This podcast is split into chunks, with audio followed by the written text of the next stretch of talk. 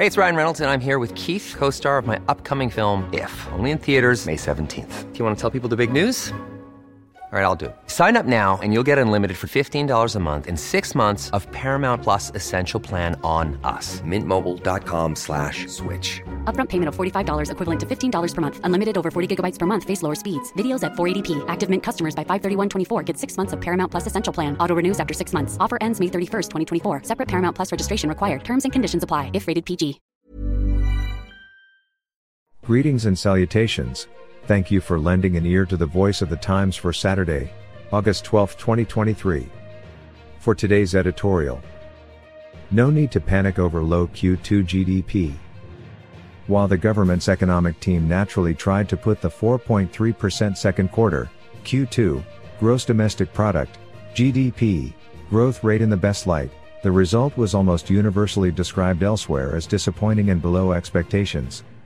A higher GDP growth figure would have obviously made for happier headlines, but the result as it is, contrary to most analysts' views, should not have been completely unexpected, and is not an indicator of economic decline or instability. Prior to Thursday's release of the GDP data by the Philippine Statistical Authority, local analysts polled by the Manila Times offered a consensus forecast of 6.0%. Overseas analysts made similar predictions of a growth rate at or just below 6.0%. The government's own less precise forecast was a range of between 6.0 and 7.0%, as that is its target for the full year. Most of these predictions were significantly influenced by GDP growth in the first quarter, which was substantially higher than expected at 6.4%. The reasons cited for the lower than expected result in Q2 were, in order of importance, a drop in domestic consumption, a slowdown in capital formation, representing longer term and larger scale business investment, and a sharp drop of 7.1% in government spending. Business spending, and to some degree consumer spending, is said to be experiencing the aftereffects of the Banco Central ng Pilipinas rapid series of interest rate hikes beginning last year in order to curb inflation. Those rate hikes did help to reduce inflation from about 8% to below 5% as of July, which helps to encourage consumer spending, but they made borrowing costs higher, which discourages larger scale spending and business expansion.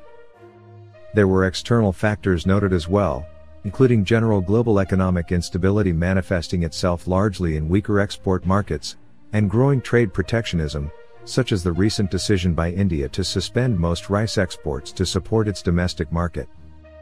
All of those reasons are valid, but they have been valid for several quarters, and their effects may be overstated. There are a few simpler reasons that may explain the Q2 downturn better, and as a consequence, reveal it as no more than a minor wobble in the economy's otherwise stable trajectory.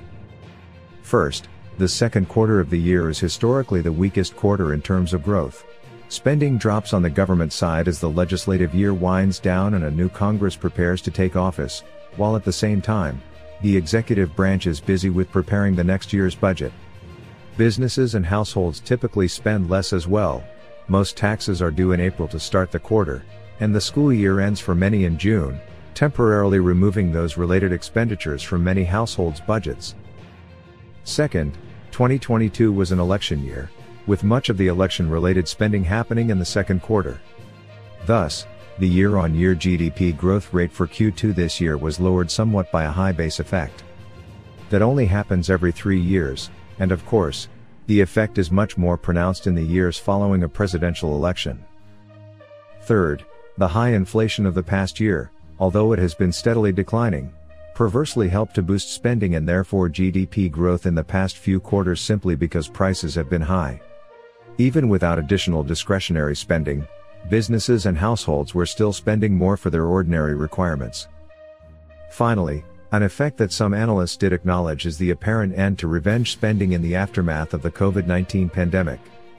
The past few quarters have benefited from pent up demand, and while it may have been difficult to predict when that fountain of deferred spending would finally run dry, it was inevitable that it would, at some point, and should not have come as a surprise.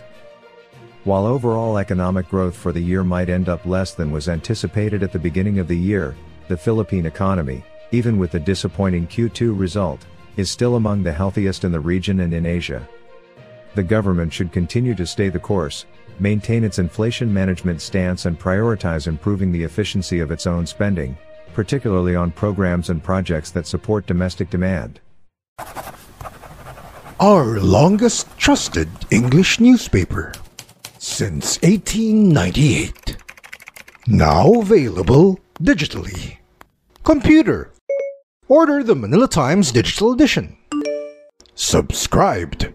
Get the Manila Times Digital Edition for less than 2 pesos and 50 centavos per day when you sign up for one year. The Manila Times, news source of choice, trusted since 1898.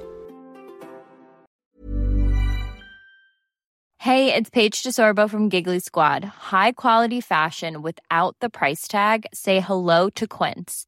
I'm snagging high-end essentials like cozy cashmere sweaters, sleek leather jackets, fine jewelry, and so much more. With Quince being 50 to 80% less than similar brands.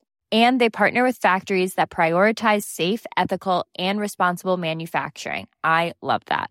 Luxury quality within reach. Go to quince.com slash style to get free shipping and 365 day returns on your next order.